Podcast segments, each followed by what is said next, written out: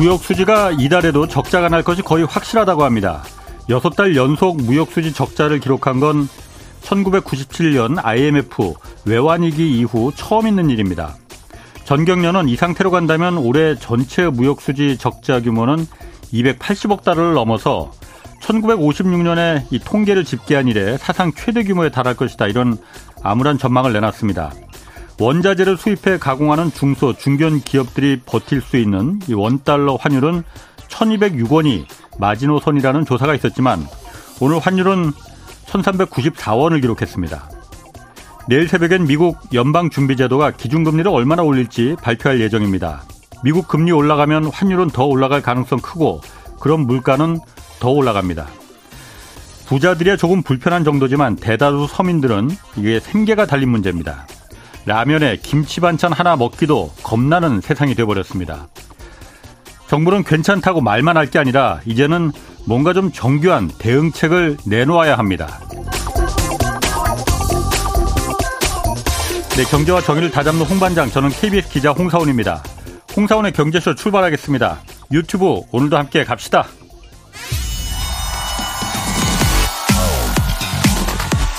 대한민국 경제 오디션 메가 경제스타 K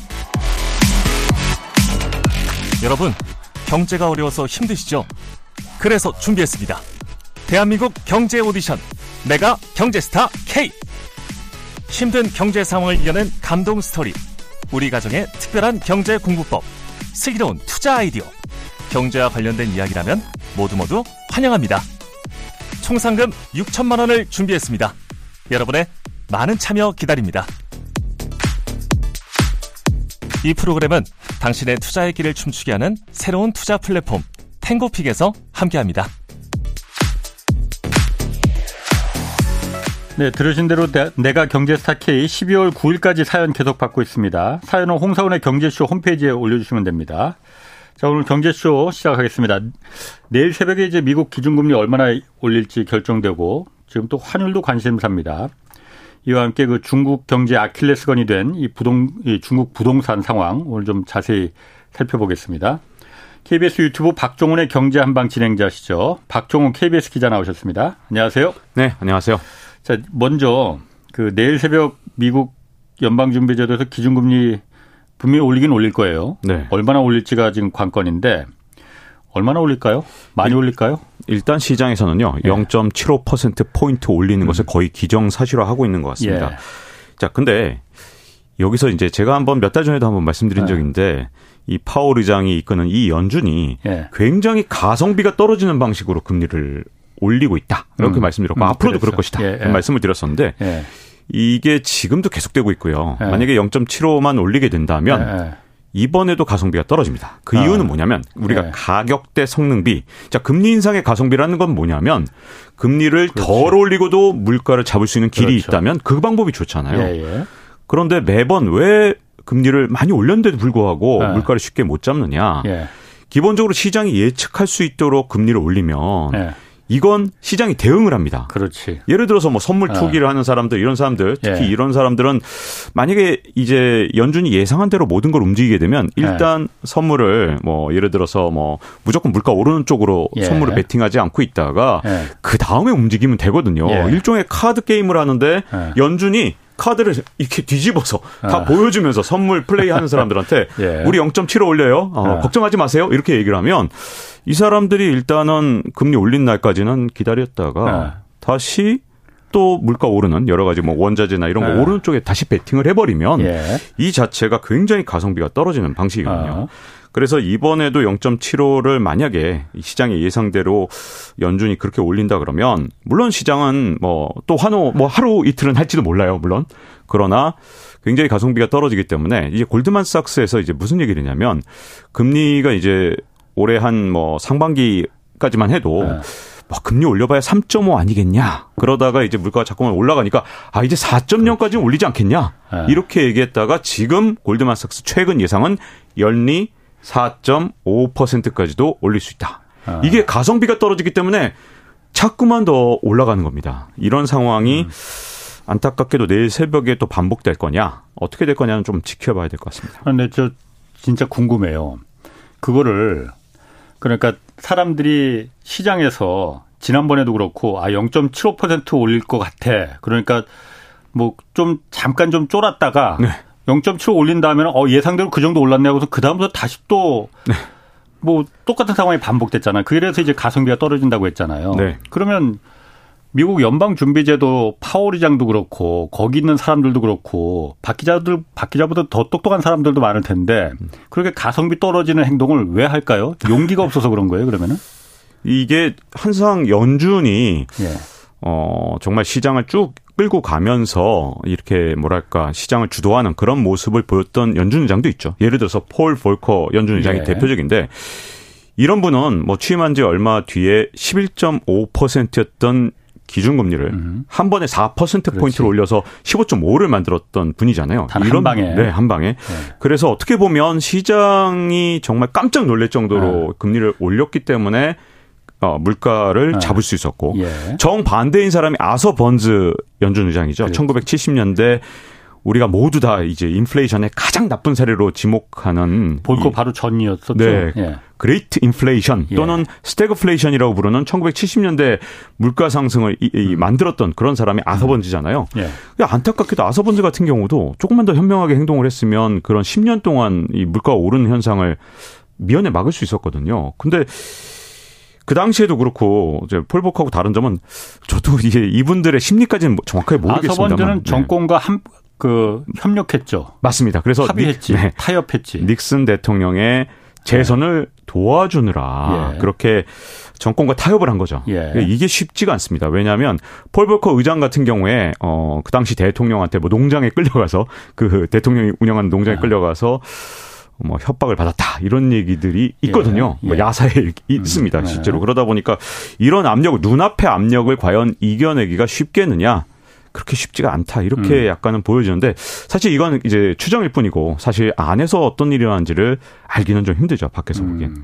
어쨌든 연방준비제도도 생각이 있으니까 그렇게 가성비 떨어지게 지금 행동을 하는 걸 테고 내일 새벽에 어떻게 될지 일각에서는 1.0%포인트 네. 충격 요법 쓸 가능성도 있다. 그 소수 의견이지만 그런 얘기도 나오긴 나와요. 아주 극히 소수지만 1.25% 포인트까지 올릴 것이다라고 전망한 그런 헤지펀드 운영자도 있긴 합니다. 자, 박 기자 생각은 어떻습니까? 그러면 1% 올려야 됩니까? 아니면 0.75% 포인트 정도로 해야 그러니까 됩니까? 그 저는 이 항상 가성비 높은 방법은 네. 시장이 예측하지 못한 방식으로 올려야 되지. 이게 자꾸만 미리 거의 예고를 하다시피 하고 그 딱그 그 정도만 올리게 되면 결국은 금리를 더 많이 더 높은 수준까지 끌어올려야 되고 나중엔 네, 나중에. 그리고 또 그 높은 금리를 또 더 오랫동안 유지해야 되기 때문에 네.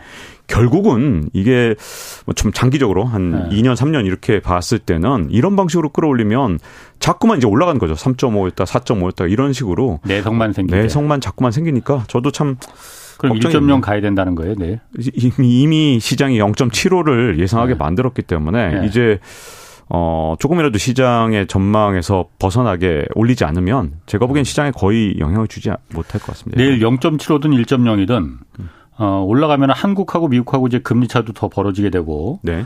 지금 원달러 환율 이거 지금 뭐 1,400원 넘느냐 마느냐 지금 간당간당 하는데 음. 환율도 지금 당연히 그럼 올라가겠죠. 네. 사실 이 부분에 있어서 또 우리 정부 당국자들하고 네. 저는 좀 생각이 다른데 우리 네. 정부 당국자는요 자꾸만 이 얘기를 합니다. 우리가 뭐 금리 역전했을 때 문제 네. 없었지 않냐. 음. 지금까지 한 세 번 정도 역전됐었지만 그때마다 우리나라에서 돈이 빠져나간 적이 한 번도 없었다. 예. 이번에도 문제 없을 음. 것이다. 또 뭐 증시 전문가라는 분들도 그런 얘기 하시는 분들 진짜 많아요. 예. 그런데 정말 근본적으로 다른 점을 무시하고 그렇게 네. 보는 겁니다. 왜냐하면 지금까지 이제 미국이 금리 인상을 하면서 이제 초기에 역전됐을 때는 어떤 상황이었냐면 미국 경제가 대체로 호황이거나 음. 또는 경기가 과열될까봐 금리를 끌어올렸던 거라 예. 그야말로 경제가 좋았습니다. 예. 그러다 보니 우리나라 수출도 좋았고 예. 무역 수지도 지금처럼 사상 최대 무역 수지 적자 이런 상황이 그렇죠. 전혀 아니었거든요. 예. 자, 그리고 마지막으로 금리 인상 속도가 예전에는 이 조절을 할 수 있었기 때문에 굉장히 느렸습니다. 근데 예. 이번에 금리 인상 속도를 보세요. 뭐 지금 뭐 아직 9월인 상황에서 지금 금리를 얼마 끌어올렸냐? 연초에 우리 이 연준에서 금리가 기준금리가 0에서 0.25%였는데 그렇죠. 음. 지금 이 시점에서 2.5%잖아요. 예. 이건 뭐 단 몇 달 만에 지금 10배를 올린 겁니다. 음. 사람들은 돈을 빌릴 때 우리가 보통 은행에서 돈 빌릴 때 내가 원리금을 얼마나 갚을 수 있지? 이거 계산해서 빌리거든요. 기업들도 마찬가지입니다. 음. 그러다 보니까 이게 0.25에서는 사람들이 정말 빌릴 수 있는 한계까지 빌려놓은 사람들이 정말 많잖아요. 이런 상태에서 2.5가 됐기 때문에 이건 정말 10배 올랐다는 건 정말 우리 인류 역사상 이렇게까지 빠른 속도로 올린 적이 있었느냐. 뭐 적어도 우리가 기록에 남아있는 미국 역사상은 정말 처음인 것 같고요. 그러다 보니까 네. 자, 지금 말씀드린 이 세 가지가 다른 거죠. 음. 자, 무역 수지 적자 다르고요. 그 다음에 역대급 금리 인상 속도 다르고 그리고 미국 경제가 지금 호황이라 올리는 것보다도 물가를 잡기 위해서 억지로 올리는 거기 때문에 네. 이세 가지 점에서 다르기 때문에 아니 뭐 역전돼도 괜찮아요라고 음. 하는 건 너무 아니한 생각이다라는 그러니까 걱정이 듭니다. 그때하고는 좀 상황은 완전히 다른 것 같아요. 특히나 그러니까 우리가 그동안은 수출로 버틸 수 있, 그게 가장 큰 무기였었고 무역 수지, 경상 수지 흑자들 다 충분했었는데 지금은 다 판판이 다 적자로 돌아서고 있잖아요. 그래서 네. 그게 아마 큰 변수가 되지 않을까 그 생각이 좀 드는데 네. 2301님이 이거 물어보셨거든요. 만약에 우크라이나 러시아 전쟁이 휴전을 하거나 아니면 종전이 되면은 미국의 금리가 그럼 하향 곡 내려가겠느냐? 휴전을 하거나 종전을 하면은 어떻게 보세요? 휴전이나 종전을 한다면 그러겠지만 제가 여기 들어오기 직전에 네. 이미 기사가 나왔죠. 바로 러시아에서 푸틴 대통령이 지금 징집령을 내렸습니다. 그러니까 네. 지금 그 가능성보다는 서로 지금 아직도 맞대결을 더 그러니까 이제 물론 이런 과정에서 서로 힘대결을 하다가 이게 음 오히려 좀 서로 서로 막 끌어올릴 수도 있어요. 음. 그러다가 뭐 휴전이나 종전이 갑자기 될 수도 있지만 네.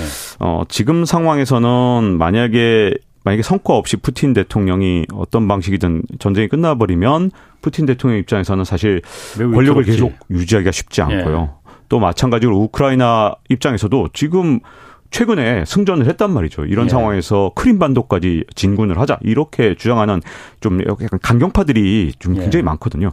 이런 상황에서 그렇게 휴전이 쉽지는 않을 것 같지만 음. 만약에 그럼에도 음. 불구하고 휴전이나 종전이 가능하다 그러면 어 당연히 금리 인상 속도나 아니면 어 또는 어, 고금리를 유지하는 기간 이게 더 중요한데 사실 예. 앞으로는 그 기간이 좀 짧아질 가능성이 있긴 하죠.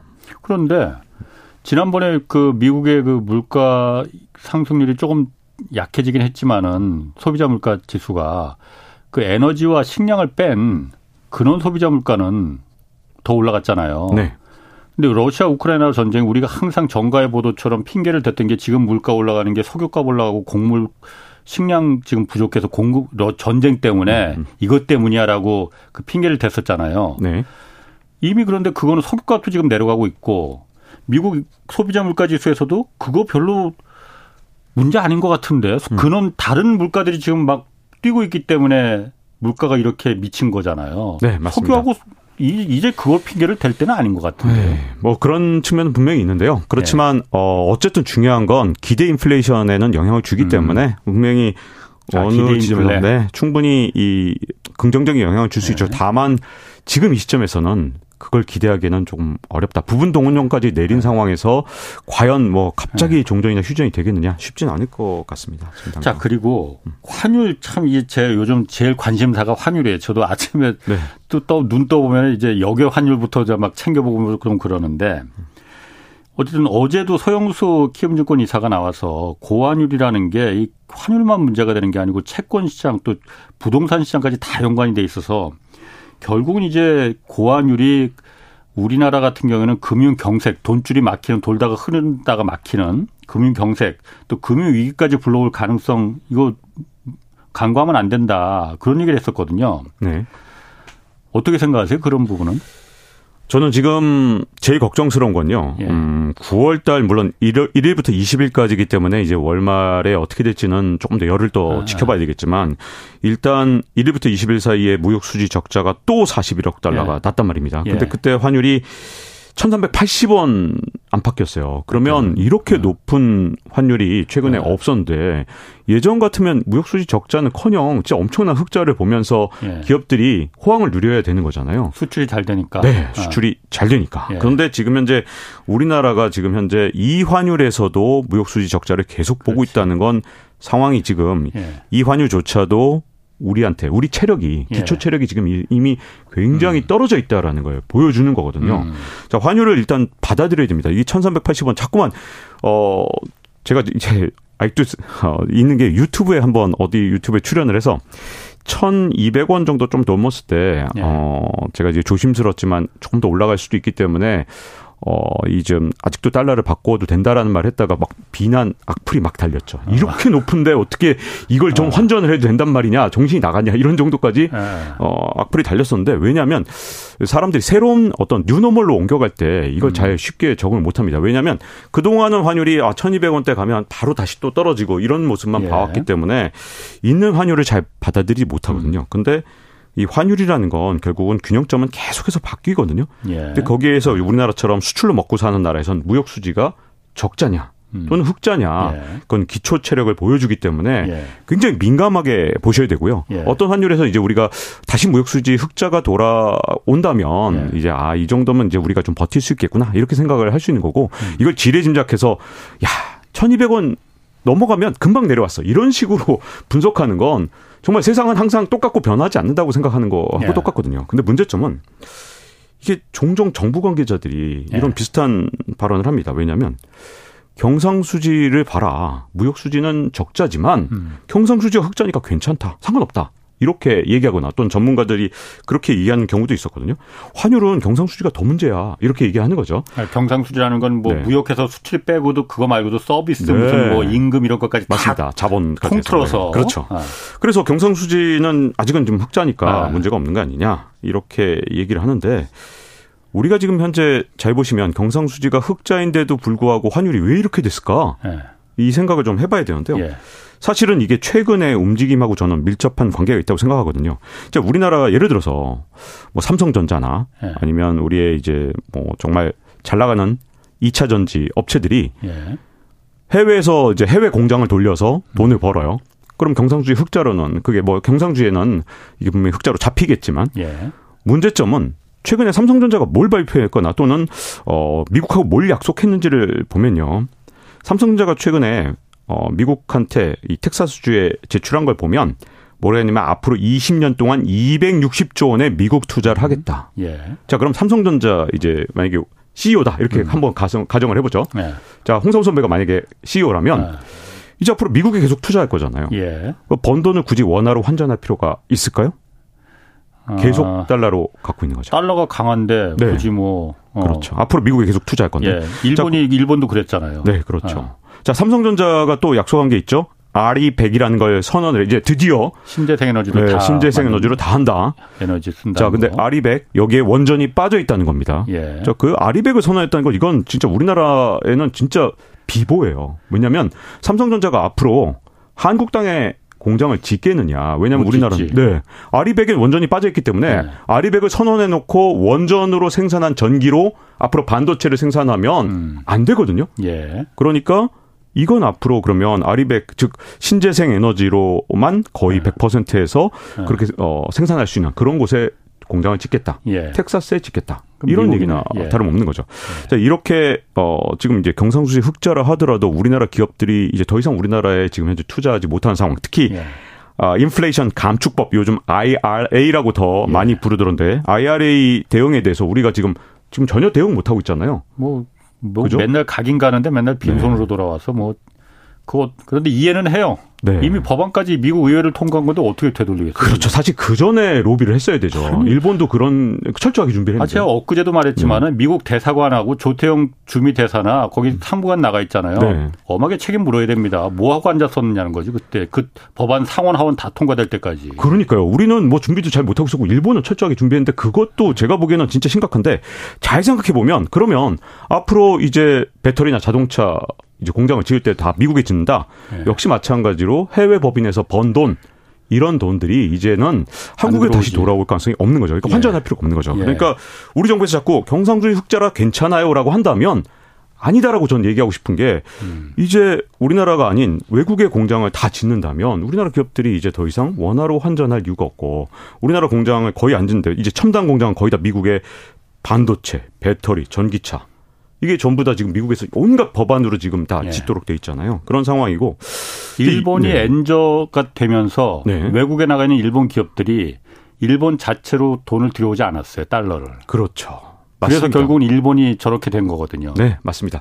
정확한 지적이시고요. 지금 우리가 지금 현재 그 상황에 있다고 보여지고 그걸 음. 지금 이제 외환 시장에 자꾸만 개입해서 네. 환율을 억지로 끌어내리는 거죠. 왜냐하면 자꾸만 위로 올라가니까 시장의 네. 힘은. 자, 그리고 지난 주말에 이제 시장에서 예측은 아, 정부에서 적어도 20억 달러 정도는 개입을 한 것 같다. 예. 그래서 어 1390원대였던 환율을 한 1385원까지 끌어내렸습니다. 지난 주말에.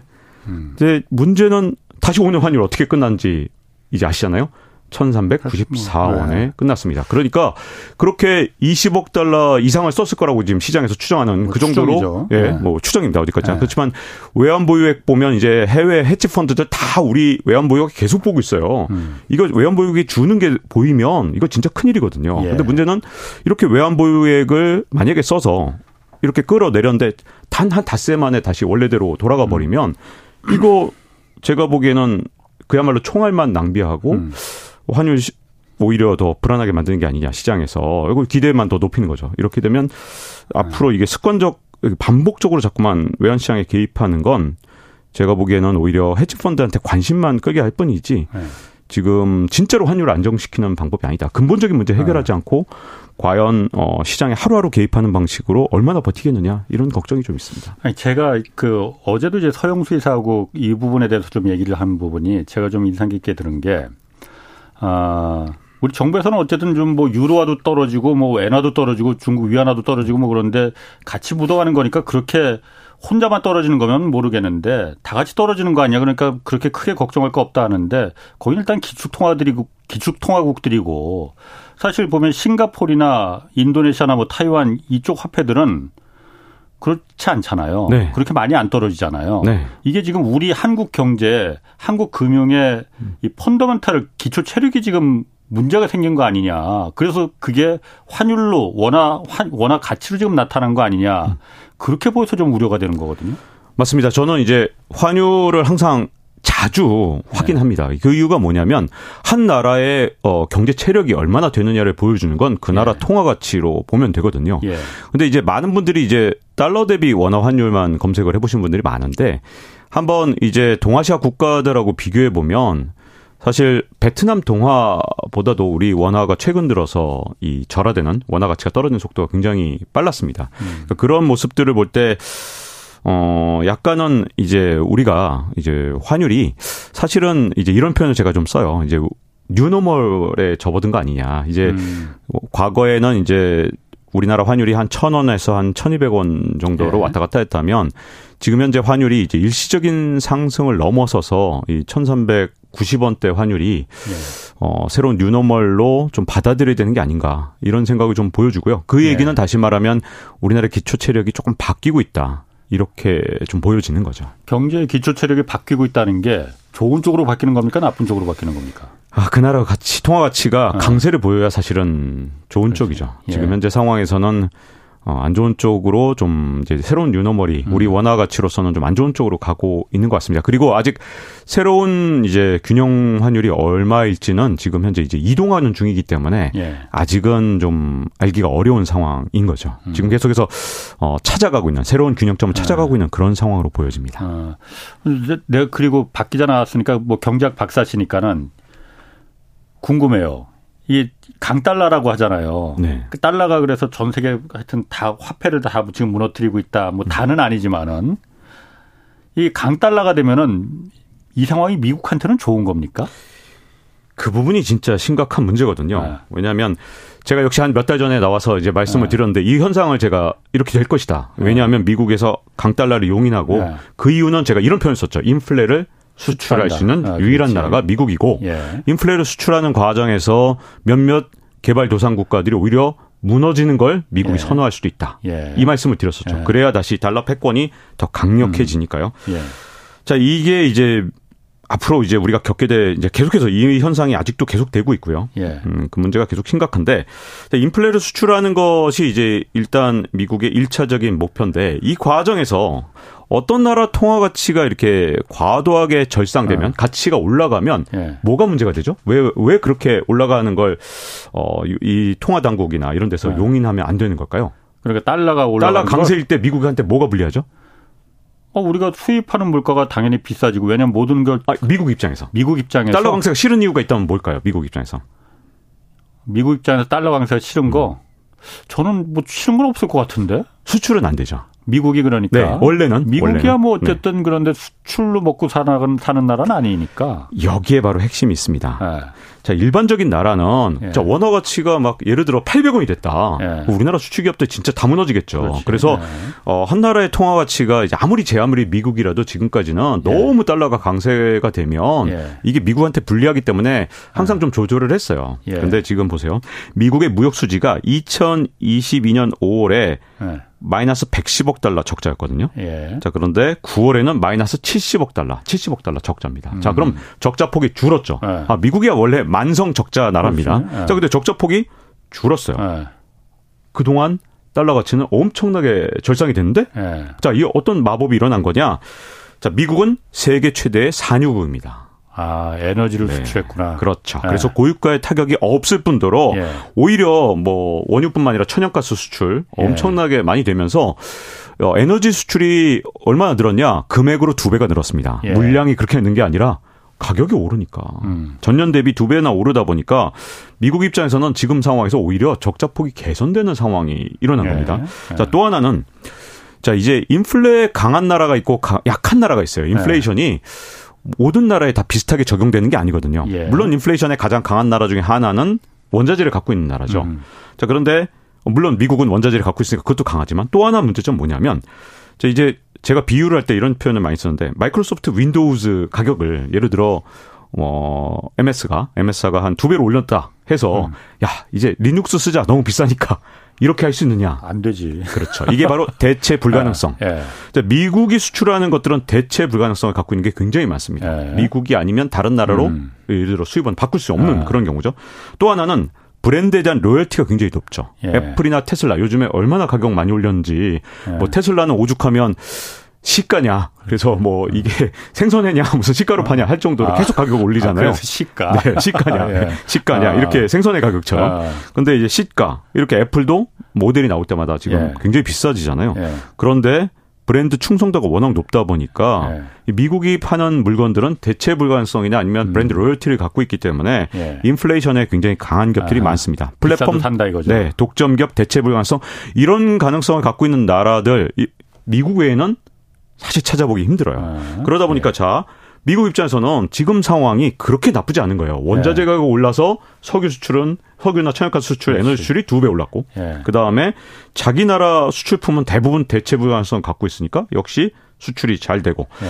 자 그러다 보니까 어, 라구람 라잔 교수라고 유명한 분이 있는데 이분이 이런 얘기를 했어요. 강 달러 아직 초기 단계다. 초기 단계다 이런 표현 썼어요. 지금이 네. 그래서 당분간 고금리 시대가 지속되면서 취약성이 쌓여갈 것이다. 이렇게 네. 지금 말을 하는데 음, 이분이 좀 틀리길 바라지만 네. 안타깝게도 저는 아직은 이분하고 좀 비슷한 음. 생각이라 이 자체가 기조가 미국이 지금 이걸 싫어하지 않거든요. 자, 많은 사람들이 자꾸만 이제 미국에서 아, 이제 뭐 플라자 합의처럼 뭐 뭔가 어, 좀 합의를 해서 어떻게 강달러 계속 두겠느냐라고 네. 얘기를 하지만 네. 미국이 지금 현재 거시경제 지표로 볼때 어, 다른 나라 대비 너무 유리한 게 많기 때문에 물론 미국도 어렵습니다. 미국이 쉽다는 뜻은 아니에요. 다만 예. 다른 나라보다는 지금 훨씬 쉽거든요. 그러기다가 예. 심지어 중국하고 패권 전쟁하고 음. 연관돼서도 강 달러가 전혀 불리하지 않기 때문에 예. 어, 조금 더 유지할 가능성이 있죠. 이것도 제가 몇 달 전에 한번 음, 말씀드렸었지만. 네. 뭐 그런 미국 입장에서는 이게 꽃놀이 패일 가능성도 있, 꽃놀이 패겠지만은 네. 어, 한편으로는 그럼으로 인해서 달러에 대한 불만들이 세계 다른 나라들이 다 마음속에서 웅틀 거 아니에요. 네, 맞습니다. 미국 혼자 저거 달러 갖고 있다고 자기네들 혼자만 지금 다 그 잘 살려고 하는 거 아니냐. 이 달러를 달러를 갖고 달러 때문에 지금 이렇게 된 거다. 다 이런 불만들이 다 이 퍼질 퍼질 거 아닌가? 그럼 그건 미국으로서도 그렇게 크게 장기적으로 봤을 때는 바람직하지 않을 것 같은데. 제가 역시 한 한 석 달 전에 나와서 네. 달러화의 은밀한 침식이라는 말씀을 그렇죠. 드렸고요. 네. 예, 전 세계에서 외환 보유고에서 달러가 차지하는 비중이 네. 굉장히 빠른 속도로 지금 줄고 있었다. 음. 그래서 달러 패권은 굉장히 약화되고 있었기 때문에 미국은 어떤 일이 있어도 달러 풍기를 한번 만들 것이다.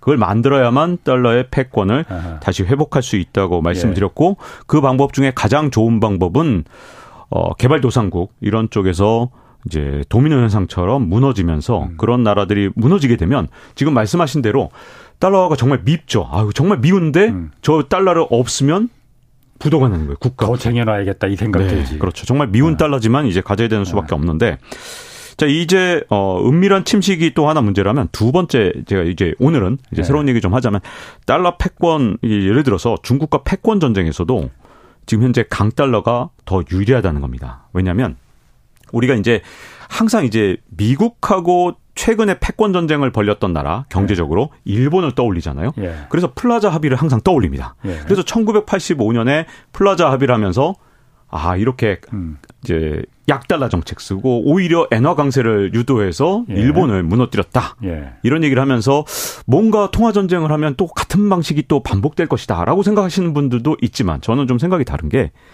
일본하고 중국은 어, 사실은 경제적 위상이 완전히 다릅니다. 어. 일본은 선진국이었고 예. 거의 모든 그 당시에 제품에 있어서 미국하고 일본이 경합을 했어요. 음. 그러다 보니까 이제 미국은 이제 일본하고 싸워야 되니까 예. 이제 다 경합하는 제품들하고 싸워야 음. 되니까 달러 약세를 해서 그리고 엔화 강세를 만들어내서 음. 일본을 수출을 못하게 만들었어야 되는데 가성비를 그러니까 차이나게 만들어서 그렇죠, 그렇죠. 어. 근데 지금 어 일본하고 중국이 정말 다른 게 중국은 물론 G2 그 미국하고 견줄 네. 만큼 굉장히 경제 규모가 큰 건 맞지만 이건 경제적으로 선진국에 진입해서 그런 게 아니라 그렇죠. 네. 1인당 국민소득이나 아니면 뭐 산업의 발전 단계나 아직도 개도국 수준이지만 네. 인구가 워낙 많다 보니까 곱하기를 했을 때 이게 G2가 되는 거잖아요. 음. 자, 그러니까 선진국이었고 심지어 진짜 뭐 미국보다도 1인당 국민소득 훨씬 더 높았던 일본하고 상대할 때와 음. 이 전략과 그다음에 개도국이지만 굉장히 규모가 큰 중국하고 싸울 때의 전략은 음. 굉장히 다르다고 보고요. 네. 자, 그런 측면에서 사실은 중국과의 패권 전쟁은 강달러가 조금 더 유리하다고 저는 미국에서 현재 오히려? 판단을 네. 했다고 보여지고 네. 물론 네. 전쟁이라는 건 아 그래서 미국이 이깁니다 이렇게 말할 수는 네. 없습니다 왜냐하면 싸워봐야 하는 거지 수많은 전쟁에서 음. 사실 예측대로 된 적은 없거든요 그래서 음. 저도 예, 강달러가 무조건 어, 미국이 승리할 수 있는 방법이다 이건 아니고 예. 지금까지 봤을 때 어, 굉장히 유리한 측면이 있다라고 보여지는데 음. 자 그 이유가 뭐냐면 어, 첫 번째는요. 사실 중국 기업들의 달러 부채가 상당합니다.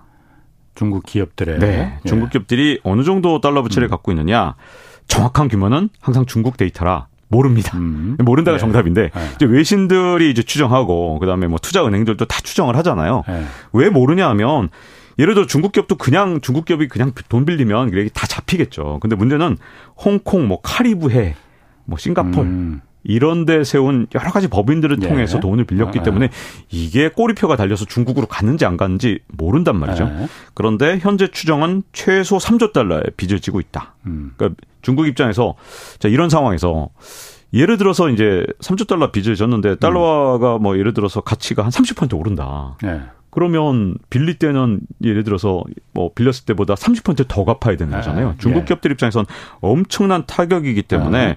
달러와 강달러 했을 때 이 3조 달러를 갚는 게 정말 힘들겠죠.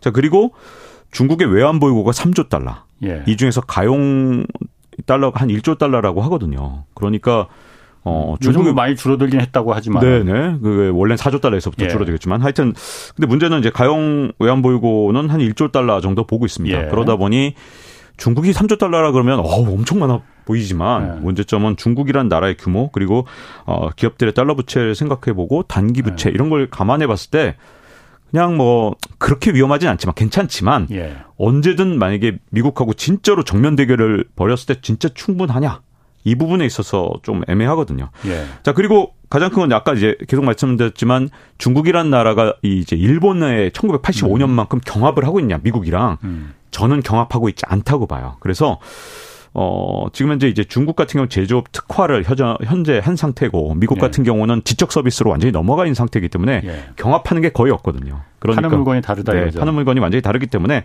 강달러라고 해서 미국이 뭐 특별히 손해 볼게 없고 지금 당장 네. 미국의 무역 수지로 봐서도 음. 강달러라고 해서 오히려 적자 폭이 줄어드는데 음. 이런 문제가 있기 때문에 어, 그것도 역시 마찬가지고 마지막으로 중국의 지금 현재 약한 고리가 드디어 드러났죠. 중국의 부동산입니다. 네. 그래서 미국이 사실은 중국을 막 공격을 하고 싶어도 네.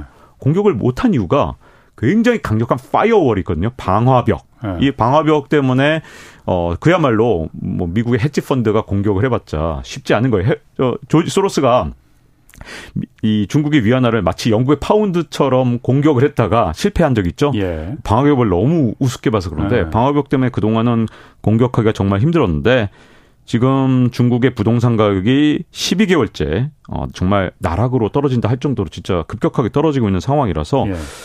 지금 강달러로 지금 중국을 압박하는 쪽 여기까지 네. 택했다. 이렇게 보여지기 때문에 지금 당장은 미국이 그러면 아, 강달러를 그만두고 이제 아, 너무 심하게 많이 올랐네 달러가 이렇게 할 만한 이 동인이 지금 네. 당장은 네. 눈앞에 보이지 않는다는 게 이 시점 음. 제가 지금 오늘 하, 나온 이 9월 달의 시점으로 그렇다는 겁니다. 중국이 그, 그 외환에 대한 그 방화벽이라는 게 외환이 이제 들어올 땐 들어오더라도 나가는 네. 건 이제 쉽게 못 나가게 하는 그걸 말씀하시는 거죠? 맞습니다. 들어올 땐 어. 들어오지만 나가는 건 쉽지 어. 않다. 그렇기 때문에 해치펀드가 그야말로 이제 중국의 외환 시장을 음. 막 교란시키면서 나가면서 네. 돈을 벌 수 있느냐? 네. 그게 정말 어렵게 돼 있거든요. 음. 자, 그래서 중국 지금 아까 그, 그 약한 고리 부동산 얘기하셨잖아요. 네. 오늘 그 얘기 좀 해야 되는데 중국이 어쨌든 경제에서 큰 비중을 차지하는 게 부동산이다 보니까 부동산 산업이다 보니까 여기 지금 온갖 처방을 다 내리고 있잖아요. 맞습니다. 금리도 내리고 있고 막. 네. 근데 백약이 무효인 상태 같아. 네. 왜 그렇게 중국 부동산은 이게 백약이 무효인 상태로 이렇게 막 그 도와주려고 하는데도 중국 정부의 도움에도 이게 안 살아나는 거예요? 이 중국이란 나라에 제가 어, 언제 처음 출장을 갔나 봤더니 18년 전에 처음 출장을 갔더라고요. 네. 근데 다큐멘터리를 2부작을 만들기 위해서 네. 꽤 오래 있었습니다. 다큐멘터리 네. 그 당시에 중국에 이제 여기저기 정말 많은 취재를 다녔는데 제가 이 중국 취재 다니면 정말 놀라운 게 그 지역의 가장 높은 분이 네. 저랑 꼭 만나자고 해요. 네. 어, 일개 KBS 기자, 기자인데 저기에서 제일 진짜 책임자분이 네. 만나자고 하는데 왜 그렇게 만나자고 하느냐 네. 이유가 있습니다. 뭐냐면 중국이란 나라는 어 이 지방 정부의 자치단체장, 뭐 성장 이런 네. 사람들을 평가할 때 어떻게 평가하냐면 경제 성적으로 평가를 하는 겁니다. 음. 자, 근데 경제 성장률을 끌어올려야 돼요, 지역에. 예. 그러니까 저는 사실 그때 당시에 중국에 대해서 좋은 얘기 쓰러 간 게 아닌데, 아. 왜냐면 제목이 중국 기회인가 수렁인가였거든요. 어. 그러니까 수렁인 네, 부분이 상당히 많았죠. 네. 어, 18년 전이라. 네. 18년 전에 이제 수렁인 네. 측면이 뭐였는지 제가 사실은 지금 일어날 일을 제가 네. 그 당시 18년 전에 다큐멘터리에서 미리 좀 아, 소개를 했었는데 그 얘기는 네. 나중에 하고요. 자, 그때 왜 그러면 지방자치단체장들이 저를 만났느냐? 경제 성장률을 끌어올리려면 한국 기업을 하나라도 좀 어떻게 해보려 고 음. 그러면 네. 인터뷰를 내가 KBS랑 하면 혹시 네. 어, 한국 기업이 하나로 아. 더 오겠냐 아. 이런 거죠. 자, 이런 정도로 정말 어, 지방 자치단체장들이 하나라도 기업을 끌어올려 그러니까 자 그럴 때 가장 중요한 건 사실 KBS와의 인터뷰가 중요한 게 아니라 예. 제일 중요한 건 뭐다? 총알이죠. 돈입니다. 아. 돈이 있으면 어떻게 하면 되느냐? 예를 들어서 정말 뛰어난 뭐 중국 기업이든 한국 기업이든 끌어오면서 야, 내가 10년 동안 뭐 앞으로 세금 너한테 지방세 안 물릴게. 아, 아, 뭐 예. 그다음에 뭐 수도요금 뭐 전기요금 하나도 안 받을게. 예. 그리고 땅도 공짜로 줄게. 하려면 예. 돈이 필요하죠. 그 돈을 예. 어떻게 마련했냐가 굉장히 중요한데 예. 이게 전부 다 땅 장사로 마련을 한 겁니다. 전 세계 아마 유일할 거예요. 지방 자치단체장들이 돈을 마련하는 방식이 땅 장사였다. 어떻게 했냐? 중국은 이제 보통 토지 사용권을 이제 일종의 민간에 파는 방식이죠. 그래서 70년 정도 사용할 수 있는데 뭐 용도에 따라 조금 다르긴 한데 최장 70년 이렇게 땅을 팔아요. 그럴 때 이제 수수료 건 아니고 네, 정확히 수수료 그 국유 국유 재산이니까는 네, 그렇죠. 빌려주는 거지 그러니까 70년 동안 거지 네, 임차죠. 거지. 네, 70년 동안 네. 어, 가져가는 걸그 네. 사용권을 파는 거죠. 예, 예. 그래서 이 사용권을 파는데 이 지방 정부에서 수입이 어느 정도까지 갔었냐면 한때 50%까지 갔었고요. 최근에 이제 상황이 안 좋아지니까 이제 30%로 줄었습니다. 음. 자, 그 지방 정부의 세수의 절반이 네. 땅 사용권을 파는 방식, 70년 임대해 주는 그 사용권을 네. 팔아서 이걸로 어 재정을 이 지방 재정을 예. 메워왔단 말이죠. 예. 자, 그러다 보니까 이제 부동산 가격이 우리나라 같은 경우 너무 많이 오르면 자꾸 정부에서 나서서 부동산 가격을 자꾸만 끌어내리려고 하는 네. 부동산 안정 정책을 쓰잖아요. 네. 중국은 그런 정책을 잘 안 썼어요. 물론 중국도 쓰긴 썼는데 네. 집값이 진짜로 떨어지려고 그러면 다시 또 부양책 쓰고 음. 이래서 부동산 가격이 뭐 일시적으로는 떨어진 적이 있지만 가끔씩 대체로 이 부동산 가격이 올라가는 걸 항상 용인을 했습니다. 네. 또한 가지는 이건 이제 노벨 경제학상 받으신 분이 쓴 논문에도 있었던 건데 중국에서는요, 어, 이 놀라운 일이 있었는데 항상 개발도상 국가에서는 뭐가 문제냐면 저축이 부족합니다. 저축이. 음. 왜냐하면 저축을 안 해요 사람들이 이뭐 저축 외에 다른 방법들이 많으니까. 근데 중국은 어 어떤 놀라운 일이 있었냐면 중국의 은행들의 이자율을 금리를 중국 정부에서 막 찍어 눌렀습니다. 예. 그리고 최근에 음. 연리 3%밖에 안 되고 막 그랬어요. 예. 원래 중국의 시장 이자율은 막 10%가 넘을 때도 말이죠, 음. 연리. 근데 그렇게 금리가 낮은데도 불구하고 중국 사람들은 돈만 생기면 저축을 했죠. 저축 음. 가계 저축률이 무려 45에서 50%로 왔다 갔다 했거든요. 음. 세상의 개발도상 국가 중에서 이런 나라는 중국밖에 없는데 그게 왜 그랬느냐? 부동산 가격을 강제로 끌어올리면서 아니면 네. 올라가는 걸 그냥 용인하면서 네. 부동산 가격이 팍 치솟아 오르니까 예전에는 가게에서 대출을 받을 수 있었냐 중국에서 못 받았거든요. 우리나라 1970년대 80년대 가계 대출 잘 안 됐잖아요. 네. 그것처럼 중국도 대출을 못 받으니까 네. 근데 집값은 사기만 하면 다음 뭐 한 5년 네. 뒤면 막 두 배, 세 배 오르는 거예요, 중국은. 예. 막 심지어 세네 배도 오르죠. 자, 그런 나라에서 어떻게 되느냐. 금리가 3%라도 빨리 저축을 해서 대출은 잘못 받으니까 음. 이걸 종잣돈으로 해서 빨리 집을 사면 나중에 부자가 되는 겁니다. 한 3, 4년이면 집값이 두 배 되는 그런 나라에서 그러니까 저축을 한 거예요? 강제 저축이죠. 집값을 통한 강제 저축이라는 표현을 쓰더라고요, 경제학자들. 예. 그래 갖고 음. 자, 중국이라는 나라는 그래서 지금까지 집값을 사용해서 부동산 가격을 사용해서 엄청나게 빠른 속도로 이 성장을 가속화 시켰던 겁니다. 음. 자, 그러니까 아까 말씀드렸다시피 경제 성장률 지방 정부가 끌어올릴 때도 여기서 마련한 자금으로 기업들한테 보조금 주고, 음. 자, 이것도 강제 저축도 시키고, 음. 이런 과정에서 중국 정부는 경제 성장을 가속화시키는데 부동산 시장을 철저하게 이용을 해왔고 네. 그러다 보니까 소득 대비 집값이 어느 정도냐 우리나라가 뭐 집값 한창 비쌀 때 소득 대비 집값이 한 18배 정도 된다 예. 또는 20배 조금 넘었다는 얘기도 있지만 중국 같은 경우는 뭐 베이징이나 상하이 같은 경우는 44배 또는 48배까지 네. 됐었거든요. 네. 그러니까 집값이 우리가 상상하는 것보다 훨씬 더 많이 올랐는데 이때까지 우리나라처럼 우리는 끊임없이 집값이 못 오르게 하려고 진짜 온갖 정책을 썼는데 중국은 거꾸로 집값이 음. 오르도록 잘 유도를 해왔던 거죠. 네. 자 그러다 보니 집을 소유한 비중이 어떻게 되느냐? 우리나라가 네. 자가주택 보유율이라 그래서 집을 얼마나 갖고 있냐 네. 비중이 최근에 61%입니다. 이게 많이 오른 거예요. 옛날에 네. 집값이 한창 낮았을 때 56%였는데 네. 5% 포인트 오르면서 이게 집값이 폭등한 거거든요. 네. 자, 미국이나 일본이 65% 정도 됩니다. 음. 중국은 몇 퍼센트일까요? 중국은 50%안 될 것 같은데. 93%입니다. 아, 그렇게 높아요? 네. 정말 네. 이게 정말 정상적인 부동산 정책이 아니었어요. 어. 그러니까 이걸 성장을 지금까지 만들 때 부동산 버블을 통해서 만들어냈기 때문에 이런 일이 일어난 거고요. 인구가 자, 그렇게 많은데도 네. 자가 소유비율이 그렇게 높구나. 아주 충격적이죠. 예. 이게 정말 여러 가지 이유가 있을 겁니다. 이렇게 부동산 부양책을 쓴 것도 있고 물론 한자녀 정책 때문에 예. 제가 이제 이 관련 논문을 진짜 있는 대로 찾아보고 진짜 예. 별 별걸 다 해봤어요. 근데 네. 이 해석을 제대로 해놓은 논문을 아직 못 찾았는데 네. 저는 어, 제 해석으로는 일단 첫 번째는 중국 정부에 의한 강력한 부동산 부양책과 또 하나는 한 자녀 갖기 운동 때문에 네. 할아버지 할머니 할아버지 할머니 이렇게 결혼을 해서 네. 아들 딸을 낳고 아들 딸이 또 손자 손녀를 낳았을 때 네. 이제 집을 이 중에서 한 명만 갖고 있어도 이 상속이 음. 되니까 아 네. 이게 또또 또 하나 한 자녀 갖기 운동도 영향을 미쳤겠구나 음. 이런 생각이 좀 있지만 이걸 해석을 제대로 해놓은 논문이 아직 없어서 제 나름대로의 해석은 그렇습니다. 같습니다. 자, 그리고 자, 그러면 여기까지 들어보면 부동산 시장이 얼마나 왜곡돼 있는지를 지금 음. 알수 있는 거죠. 네. 우리는 집값을 계속 낮추려고 했지만 네. 중국은